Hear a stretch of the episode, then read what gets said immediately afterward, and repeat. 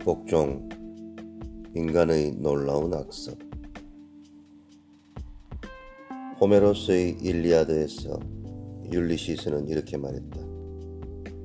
단지 여러 명의 군주를 동시에 섬기는 일은 결코 바람직하지 않다.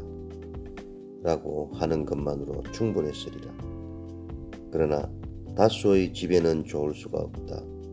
누군가 군주라고 하는 칭호를 얻기 시작하는 순간 그는 거칠고 불합리하게 변하므로 그런 자가 여럿인 것은 좋을 수가 없기 때문이라고 하는 대신 그는 엉뚱하게도 정반대의 내용을 덧붙이고 만다. 오직 한 사람의 군주, 한 사람의 왕으로 족하다.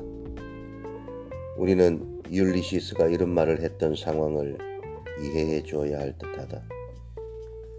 분명 당시의 정황에서는 이 말이 필요했던 것이리라.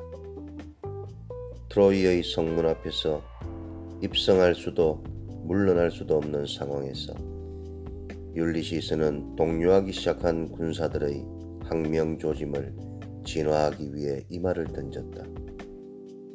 그의 발언은 진실한 의견이라기보다 당시에 가장 적절한 해결책으로 나온 말이었다. 솔직하게 내 진심을 말한다면 한 사람의 군주에게 종속되는 것은 끔찍하고도 불행한 일이다. 그가 선인인지 알 수도 없을 뿐더러 그가 원하기만 한다면 언제든 악인으로 돌변할 수 있는 권력을 갖고 있기 때문이다.